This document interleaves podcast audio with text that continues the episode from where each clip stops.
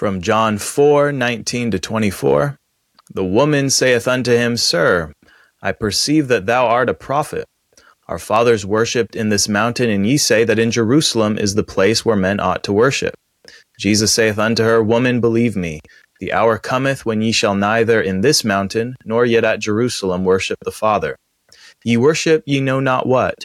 We know what we worship, for salvation is of the Jews. But the hour cometh, and now is, when the true worshippers shall worship the Father in spirit and in truth. For the Father seeketh such to worship him. God is a spirit, and they that worship him must worship him in spirit and in truth.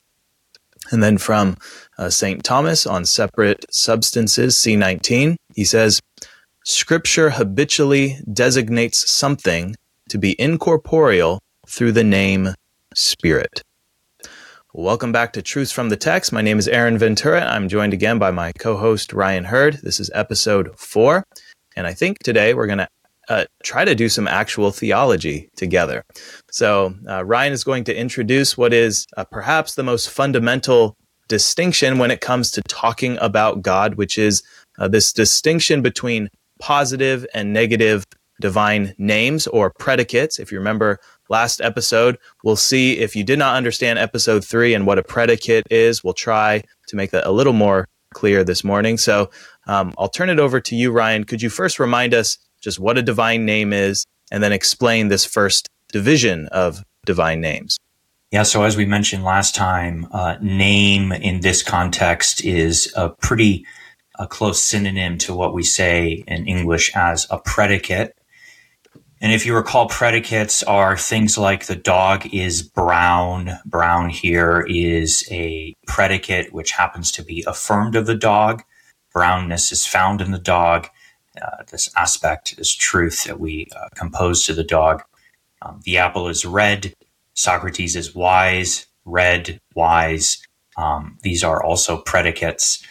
Um, similarly, in theology, we make predications of God or we affirm or negate things of God. And the things that we are predicating, either affirming or denying, are what we take up or usurp from uh, among creatures. So when we're saying God is wise, uh, we're taking creaturely wisdom and we are affirming it to God because our wisdom is similar to His. And that is one of the most basic things that we do in theology. We take up these positive names, simple perfections like wisdom, and predicate them of God. Um, likewise, we will uh, take certain uh, uh, properties of creatures like bodiness, or technical term is corporeality, uh, but in this case, we don't affirm them of God, we negate them from God. So we say God is not a body. In this case, body is also a predicate, but it's not one being affirmed, it's one being denied. So those are some examples of divine names. Um, wisdom, uh, specifically as affirmed of God, and bodiness, specifically as negated of God or incorporeality would be some basic examples of divine names or predicates, and also is gesturing at that fundamental distinction between all of our names. All divine names are fundamentally divided into positive or negative. So, those are some examples, and we can dive into more of what that means here as we go along. Yeah, one of the things, uh, reading some of your notes um, on this lecture topic from that uh, if you have not gotten it yet, the forthcoming God is series. Uh, Ryan, when is that supposed to be public, um, publicly accessible to folks? Uh, end of February. Okay, so you got another, I guess, another month until it comes out. Um, but uh, you made you make this really good um, example that helped me, I think, better explain predicates to people, which is if you say Socrates is a dog but you have never seen a dog and don't know what a dog is, you can say the words, uh, you can put the word dog to Socrates. Socrates is dog, but your mind is empty of any uh, content or truth about Socrates. It doesn't tell you anything if you don't actually know what a dog is. And so it might help people understand a predicate is the um, kind of intellectual truth content in your mind that's connected to that name or that word that you are saying. And uh, the example you used of a body. Um, so if you've read John 4 and you read God is a spirit, that could mean absolutely nothing to you, or it could mean something very uh, uh, untrue, or it could mean something true to you, depending on what is in the mental, uh, you know, what is in your mind when you are thinking spirit, and then you're putting it to God, and and then uh, I forget if we've said this already, but God is a spirit is uh, periphrastic or um, it is a I don't know a better way of saying periphrastic. Rephrasing. it is a rephrasing of a negative name that God is not a body. And the more that I've thought about this first negative name, God is not a body, the more I realize how, do I really know what a body is? Like I'm in one, I have one, but you know, I spent a week thinking about uh, wind is something I cannot see.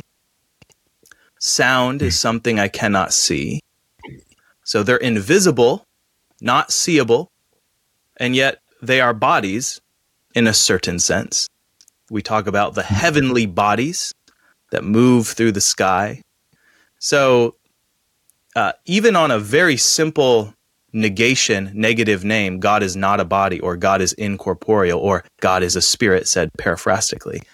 Uh, I found I've had to do quite a bit of work to just get my mind around like, what am I saying, or what am I really not saying about God when I say God is incorporeal? Mm.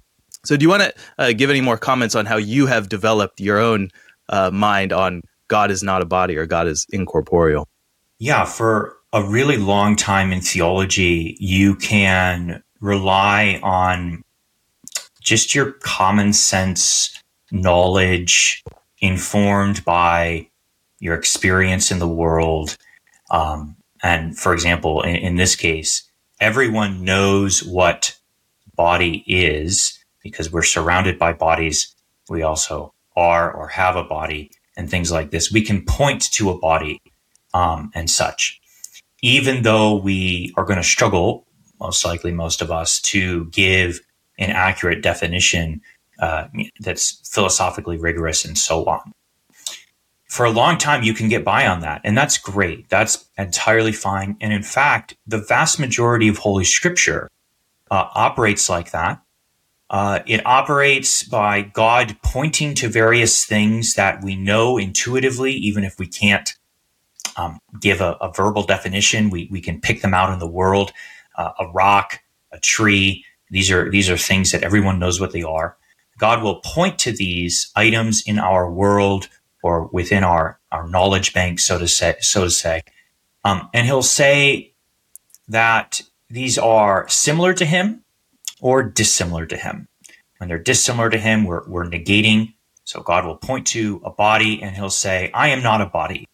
Uh, and what we're to gather from that is what we're considering, what we're looking at is dissimilar to God. We're not supposed to conceive of what body is as falling into God. God is not possessed of that, which makes something to be a body. Um, but it'll also point to things in our world that he is similar to, such as, again, wisdom, our stock example. Uh, he'll point to our wisdom.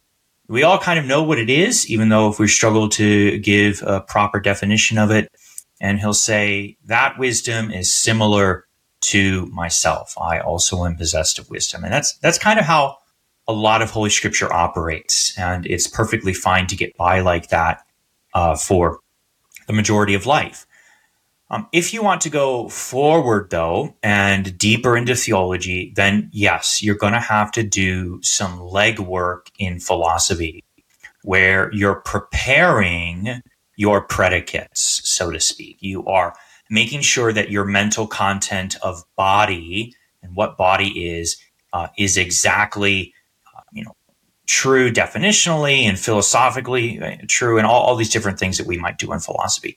And then after all that creaturely preparation time in philosophy we can return to doing theology and with a greater uh, understanding also remove that now refined mental content from God, just like we would do um, you know, when we're 10 years old and we're told in catechism class or even younger, God is not a body, he is spirit.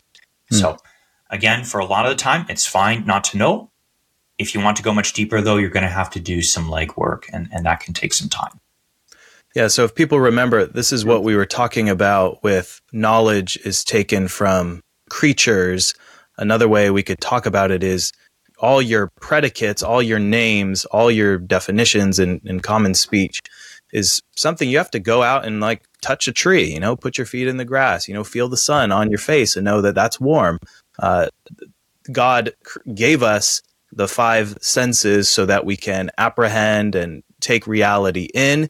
And the more that you actually are in tune with the creation God made, the more you are able to trace um, the truth of those things back to their source, but also um, apprehend what a what a body is. And uh, I was thinking about your example of uh, Brown, or saying I forget if we were saying uh, Socrates is brown or whatever was brown, and I'm like. Ah, what is brown? How could you ever? How could anyone give a definition of brown? I've not actually looked at what the definition of brown is, but I'm like, how do you define colors? There's a, um, these are the hard questions um, that uh, you know uh, the more that you do that work of understanding reality, whether you're taking a biology class in high school and you're understanding how a how a body works, uh, that can help very much serve you later on when you're thinking about some of these predicates or these names that you're composing or dividing from from God.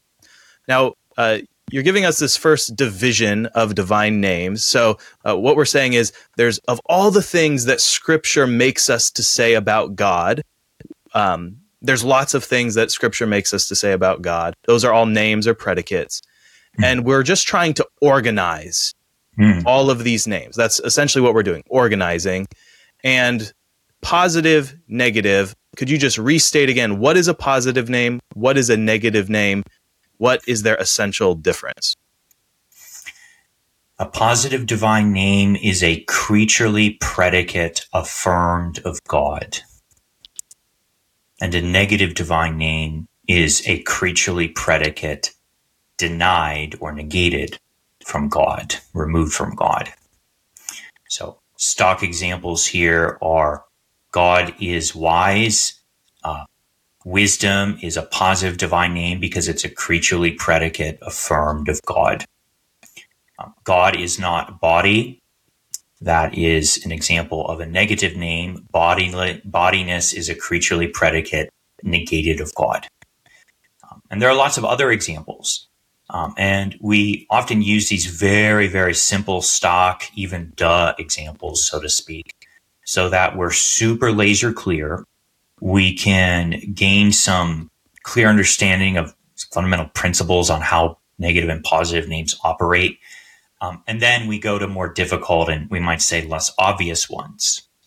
For example, uh, one thing you quickly learn as you think about negative names, um, like God is not body, you, you see that negation part is not and then body. Uh, we often, for various reasons, paraphrase or rephrase this into a affirmation god is for example spirit. In that case um, you might become confused and think that spirit is an affirmative or a positive name like wise. It's something which god is um, is something that god has spirituality something like that. Properly speaking and technically speaking uh, spirituality is just paraphrasing not corporeal or incorporeality. You hear the, the negative particle there at the beginning, uh, reminds you of the fact that it's a negative judgment. You're saying something God is not. So there's no positive knowledge that you're squeezing out of spirit, even though we say God is spirit, because it's just rephrasing. God is not something. There's no positive content there that we're putting into God and gaining insight into God. We're just gaining insight into what God is not or what's not true of Him. Hmm. So uh, that's one of the very uh, early on things that you you learn. Predicates are often more complicated. Uh, there's a lot that's involved, but we use these initial stock examples so that we can be very square uh, and then make headway in the deeper waters. Ryan, could you say something about the role that imagination plays when you are reading the Bible?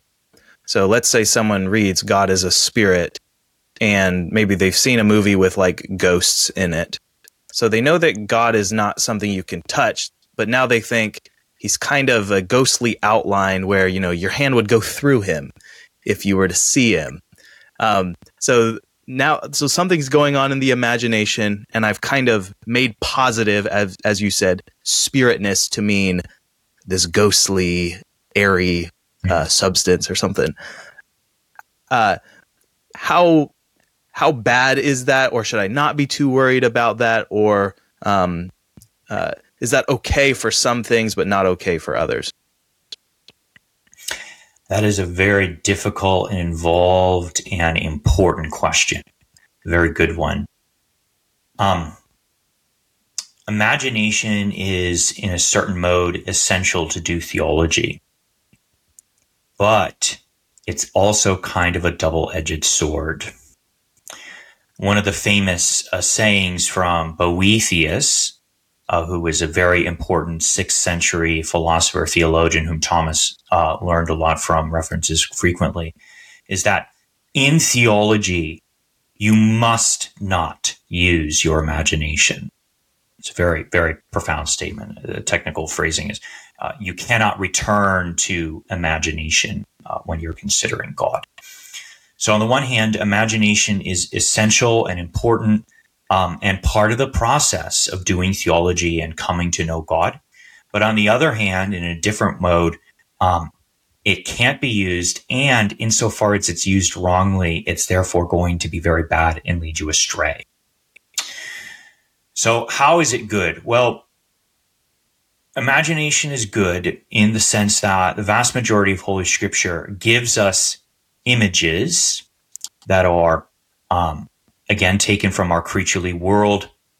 The psalmist will describe God uh, and it'll talk about God's bow, God's arrows, God's a warrior, all these different pictures that you're going to devise in your imagination. And that's great. You're supposed to do that. Needless to say, um, God is leading you into knowledge.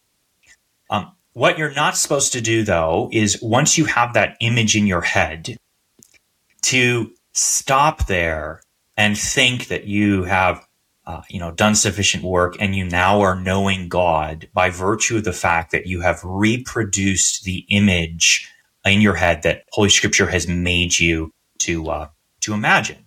Uh, again you're supposed to do this but this is step one in theology. Step two is to take from that image the relevant um, thing you are to say without an image uh, in your mind with your intellect, the thing that you're to compose to God or to negate from God. Um, the image is being used because we are not merely brains without bodies, uh, neither are we bodies without brains or souls or minds, more properly speaking. Um, but God first addresses our body uh, at the t- tip of our body, we might say, is our imagination. And from thence uh, is able to address our minds, our souls, our intellects, which uh, together with this image is able to know something with our mind.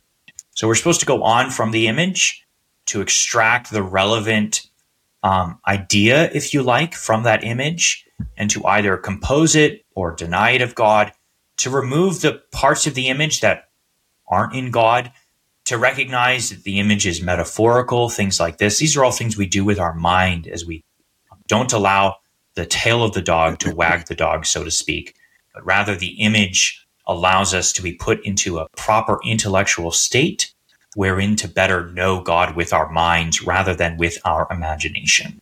Hmm. So, imagination is good, even essential, but as Boethius warns, if you think of God via your imagination and you stop there, well, you're you're thinking God is a body. You're believing God is a body and things like that. You're making fundamental errors in theology, and that's very, very bad to do. So um, it's a two edged sword, we might say, and you've got to be very careful. Sometimes scholastics like Thomas are presented to people. I'm even sometimes susceptible to this, to doing this, being so hard down on imagination that people come away with with the notion that, oh my, uh, when Holy Scripture is painting this picture of God, I'm just supposed to ignore all that, uh, and that's bad and things like that.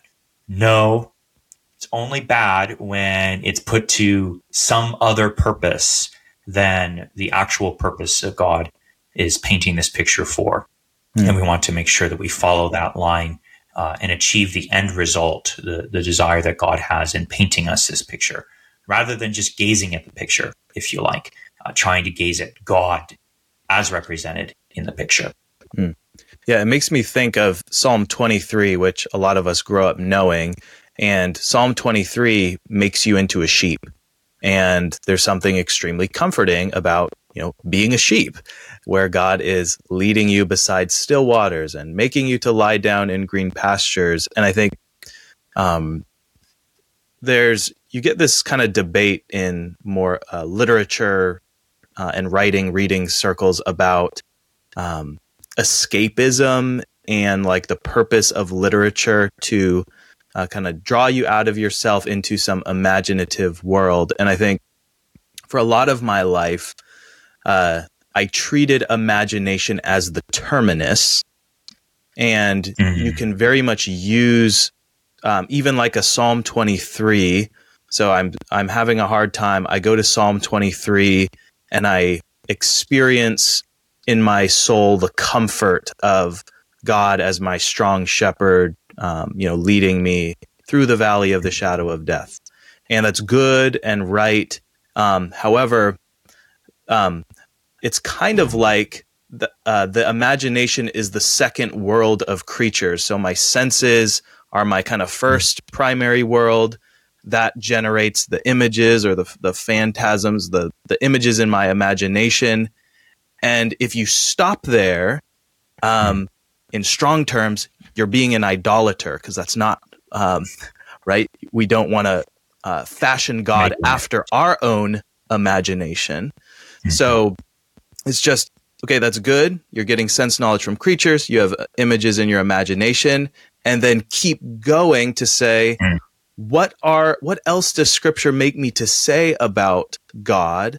That is true from these um, images, and now I'm abstracting truth from those images. I, I did a little test with my wife on the the body parts of God. Um, mm. And I, I was impressed that her instincts were good, that she knows, of course, God doesn't have a body. So when it says that Jesus is sitting at the right hand of God, uh, there's not a big sky hand to which mm. Jesus is sitting to the right of. Um, even though when a lot of people you know read the creed or hear something like that, your imagination goes, there's a hand and there's Jesus sitting at, at the right of it. And we want to say, okay, that's fine, but that's the metaphor. Now, mm-hmm. what does the metaphor mean? What mm-hmm. is signified by right handness of God? Mm-hmm. And if you don't have this negative name, God is not a body, meaning God does not have a mm-hmm. hand, then you would be prone perhaps to f- your whole life just think there's a big sky hand up there um, and and Jesus is sitting to to the right of it. Um, yeah. Go go ahead. Yeah, no, I think that that adverts our attention to one of the primary purposes of negative names, like God is not a body. It's to run defense, so to speak, and protect us from thinking falsely. So, in the example that you just used, um, God is depicted or portrayed as having a right hand. We imagine God the Father as having a right hand. Um, again, that's okay, uh, so long as you don't stop there. Um, but what does God is not a body come in and do for us? Well, it tells us that this is a metaphor and isn't supposed to be taken as uh, an actual assertion of God has a right hand, but it's an assertion of something that that is symbolic of. It's a metaphor which has been put for something else. So negative names play defense in theology. They preserve us from error. They tell us what's not true so that we're not distracted, we're not led down a garden path, and we don't err in theology. Uh, and then we have to go on and actually discover what positively is true, why the metaphor was put there in the first place. So, negative names have merely that ground clearing initial stage that's very important, uh, but nonetheless not even close to being sufficient. They don't tell us anything positive here about what it means for God to have a right hand or, mm-hmm. or what it means for God to have a hot nose or something like that. All these different metaphors, especially in Old Testament, um, we kind of all know that they're metaphors, and any good, well thinking, catechized Christian is often not even so conscious of the fact that these are metaphors. They just automatically know, oh, God has a hand is a metaphor for God is strong for me. God is going to rescue me. God is going to save me, something like that. And they don't have to stop and think, okay, oh boy, we have to make a major negation here and say God is not a body so that we don't make an error. No, their, their mind is well working and properly attuned to go the right direction and not stop at the image. Hmm. Um, that's great. And praise God for that. The issue is all the places in Holy Scripture where maybe our mind or our intuitions are not well working, which is where negative theology primarily comes in as a support to uh, guard us uh, and, and make sure that we can actually hear what God is saying rather than becoming distracted with what's false and what is not. Hmm.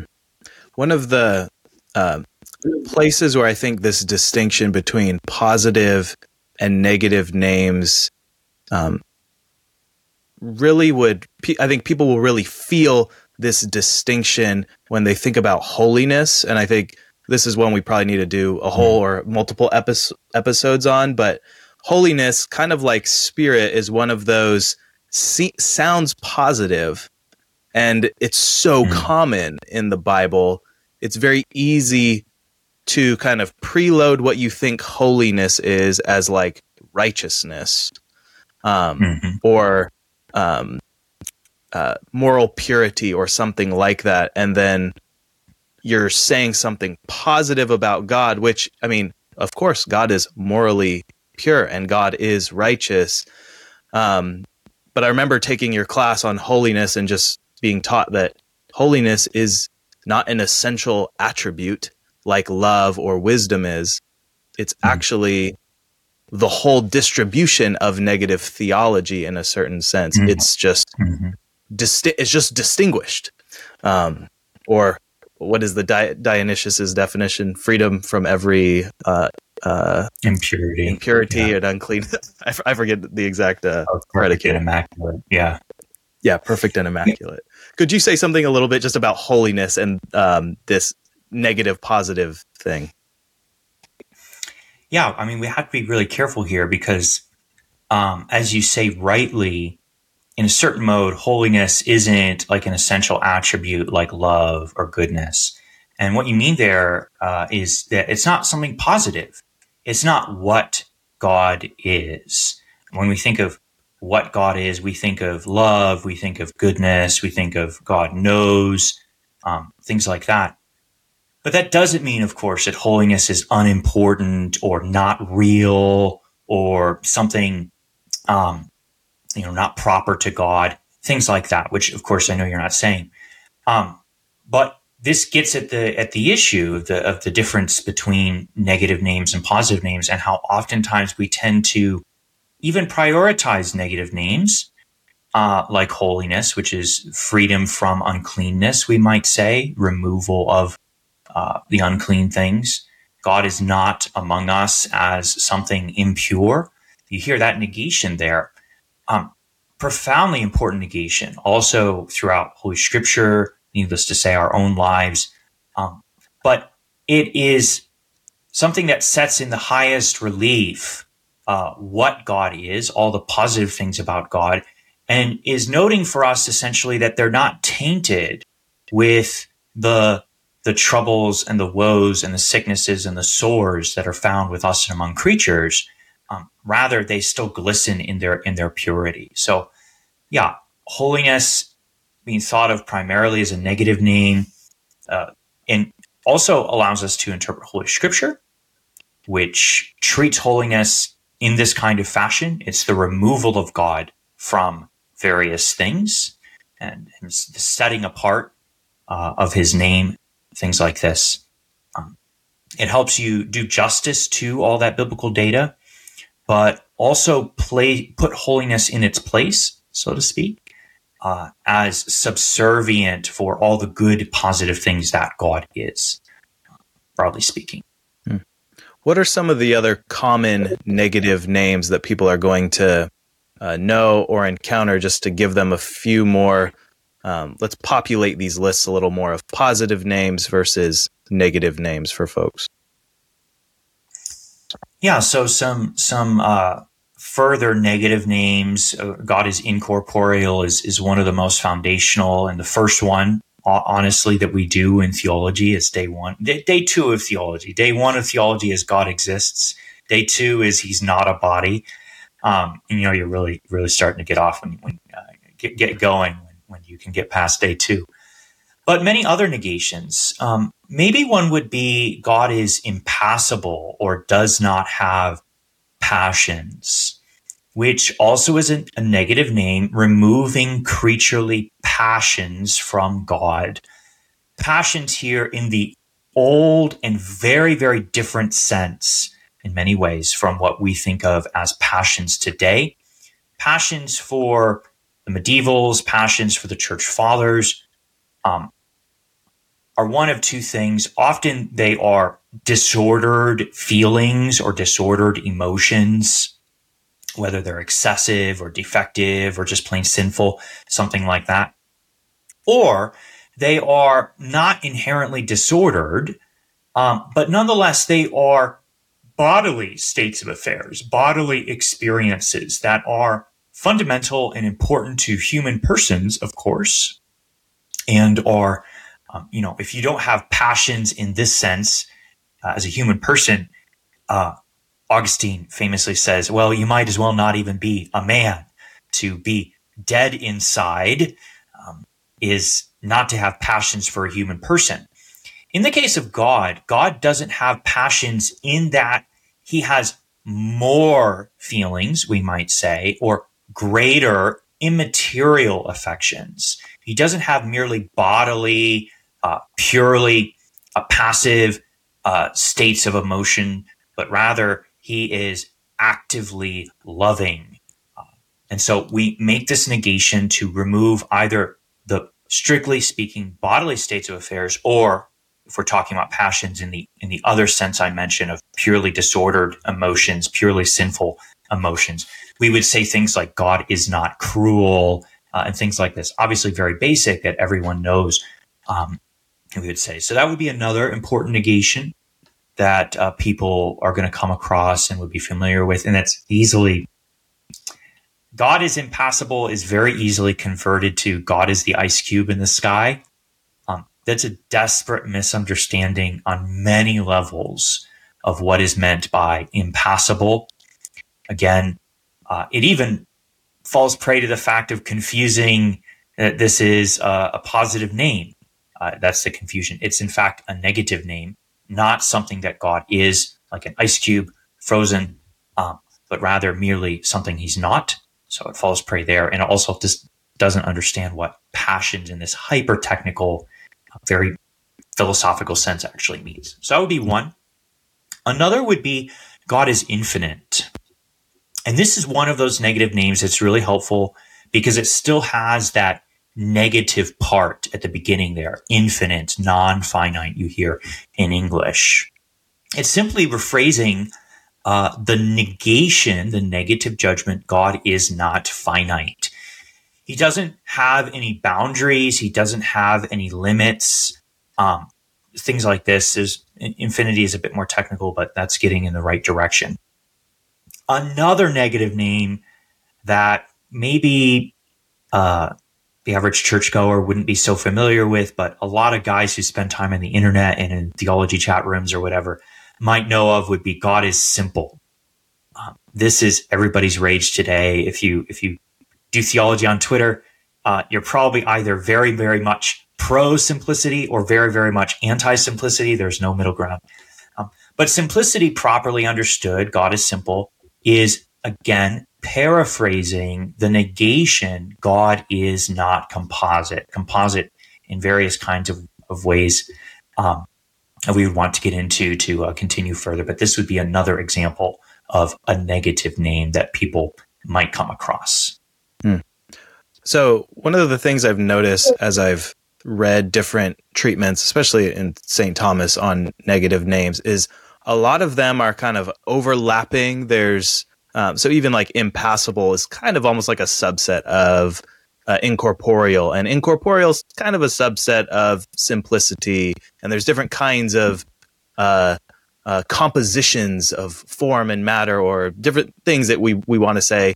Here, here's a composition over here. God's not it. Here's a composition over here. God's God's not that.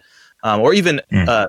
Immutable, or God is unchangeable. Mm. I think I think mm. this one is um, a little bit easier to just see from the text of scripture, whether you're reading mm-hmm. the Psalms that just God says, I do not change. I, I am mm-hmm. not a mm-hmm. man. I do not change.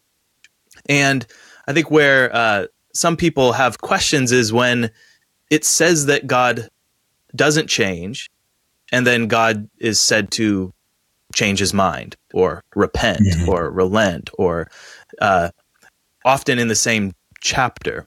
So, um, mm-hmm.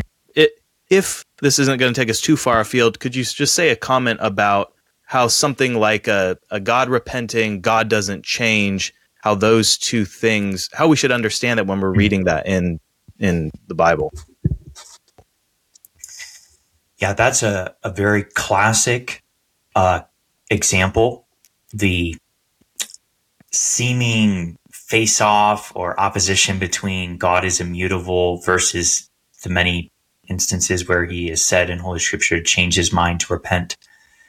Um, it's been well worked through throughout the tradition and is a bit more technical, which always makes me want to revert to something really, really simple and really clear to understand as an analogy, a good a good illustration of what we're going to do in this more difficult case.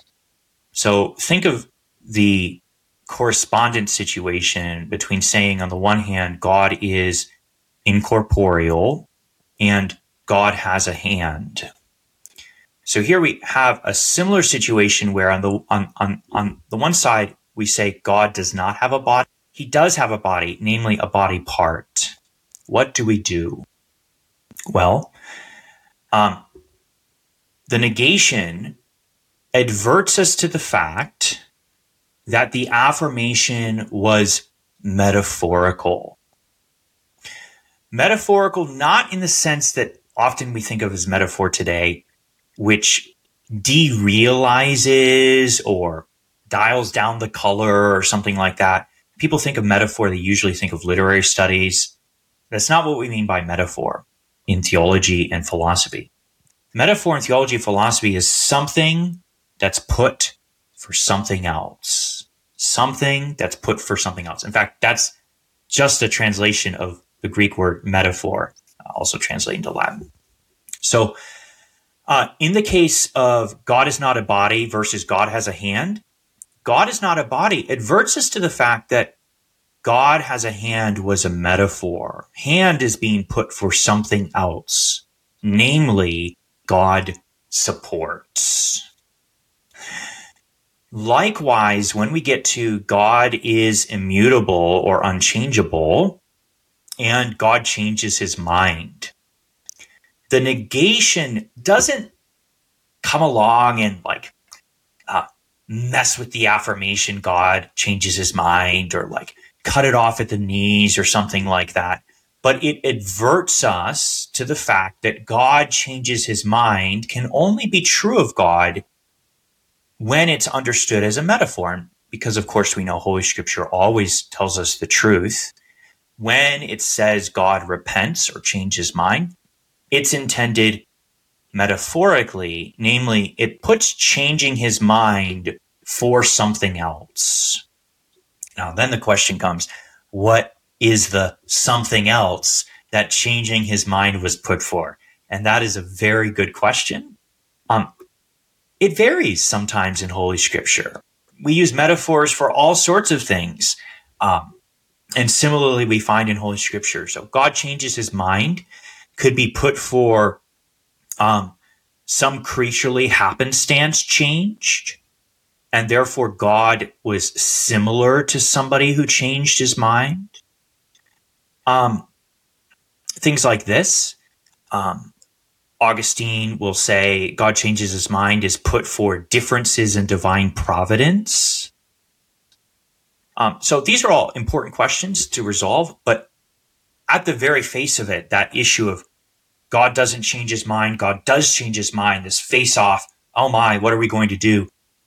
All that we see is the negation adverts us to the fact that the affirmation was metaphorical. It doesn't come along and chasten it or cut it off at the knees. Even though sometimes in our experience of reading text together and allowing scripture to interpret scripture, it kind of feels like God doesn't change, comes over and crosses out. Um, I'll sometimes even speak like that in theology. But technically, it just adverts us to the fact, to the truth that God changes his mind is metaphorical. Just like God is incorporeal, adverts us to the fact that God has a hand, wasn't meant, uh, put for us to affirm hand of God, but put for something else, namely God supports, something like that. Hmm. That's good. Yeah, I was talking with my wife about this last night about God repenting. I think my wife's reading in, in Exodus where uh, God wants to destroy Israel after they come out of Egypt. And we were kind of working through what does it mean when God's like, yeah, I, I just regret that I did, I did this. And so now, now here's the, the preacher, the pastor in me think I'm always thinking about a practical application from the text. And uh, if I was preaching such a text, when God repents because God doesn't change, the the application for you is you need to repent. if God is saying he needs to repent, um, it probably means you actually, whatever you were doing that was making him want to repent, you need to actually do the cha- do mm-hmm. the changing. Um, and I found that that's that's often the case in some, as you said. Sometimes it means one thing, sometimes another, but often um, it's it's usually a safe judgment to say, you need you're the one that needs to repent or Nineveh needs to repent or Israel needs to repent because they kind of always they kind of always do. All right, any uh, final reflections on this distinction between uh, negative names and positive names before we uh, wrap up? I don't think so. It's just um, more of the same. Uh, it just gets more technical from here. And also the payoff becomes clearer and clearer from here when you're really, really precise, even a little bit pedantic at first, um, as you go along, you're able to do stronger and more powerful things. Remember what Aristotle said that a small error at the beginning is a big mistake by the end. So being super, super laser clear about these fundamental distinctions and what is a negative name versus a positive name, even using these obvious or duh examples helps preserve us when we get to the more technical and more difficult areas down the road where we also see some more of the payoff of these kinds of distinctions. Mm. Yeah. So I remember when I first learned this distinction, I think everyone has to kind of go through this phase uh, of uh, categorizing and trying to organize different texts. You think of the teacher gives you the worksheet. So, yeah, you kind of do need a worksheet. And it, it's a great um, so much of learning to read the Bible is just knowing what questions to ask and asking the right questions. Mm. And mm. if you start thinking in terms of predicates, you get to something you don't understand and you're trying to figure out, okay, what is being predicated of God? If I could just break it down into its predicating uh, uh, anger of God or repentance of God or whatever the thing is, try to break it down and get in your mind what that thing is. Uh, mm. But as with the John 4, the God is a spirit, ask yourself, all right, is this periphrastic for a negative name? Because often they're veiled that way. And even sometimes the translation of the Greek or Hebrew will do this, where it'll put it, the Hebrew will literally be, you know, God's nose waxed hot. um, and they'll just translate it as anger when you mm. most people know like of course he doesn't have a nose and his nose doesn't get hot but we already mm. even in our translations are doing a little bit of theology to do that mm. so it's a good practice i think to just start thinking is this a positive name is this a negative name and sometimes uh, there will be a tr- the teacher will put a tricky one on the on the worksheet it'll look like a positive name but it's actually a negative name uh, any advice for folks as they start doing some of the this initial um, uh, categorizing or or warnings for folks as they do this? Oh boy, um, warnings and, and encouragements. You know, I, hmm, that's just such a good question. I have to think about that. You know, I don't know, Aaron. Ask me, ask me at the beginning of next next yeah. ep- episode because that's a really important question, and I'll I'll come back with some more thoughtful thoughts of uh, answering. Yeah, encouragements, little little warnings or discouragements of things not to do about this because this is an important issue. And yeah, as people practice things to watch out for, things to be encouraged by, I'll think about that and get back. Okay. So if you're out there and you're going to start practicing and you come across one that you're not sure about, send it to us, and maybe uh, we'll we'll see if uh, Ryan can help us out with uh, is that a negative name? Is that a positive name? Is that a periphrastic name? And uh, we're just getting started because there's more distinctions within negative names and positive names that eventually we'll get to. But let's just start here. Is it a positive name? Is it a is not or is it an is? That's all you need to think. Am I saying is not or mm-hmm. is of God? And Mm-hmm. And it's that simple positive name, neg- negative name. All right, well, let me uh, close again with uh, John 4 24. Jesus says, God is a spirit, and they that worship him must worship him in spirit and truth. I hope you will uh, do that. Uh, until next time, keep on reading.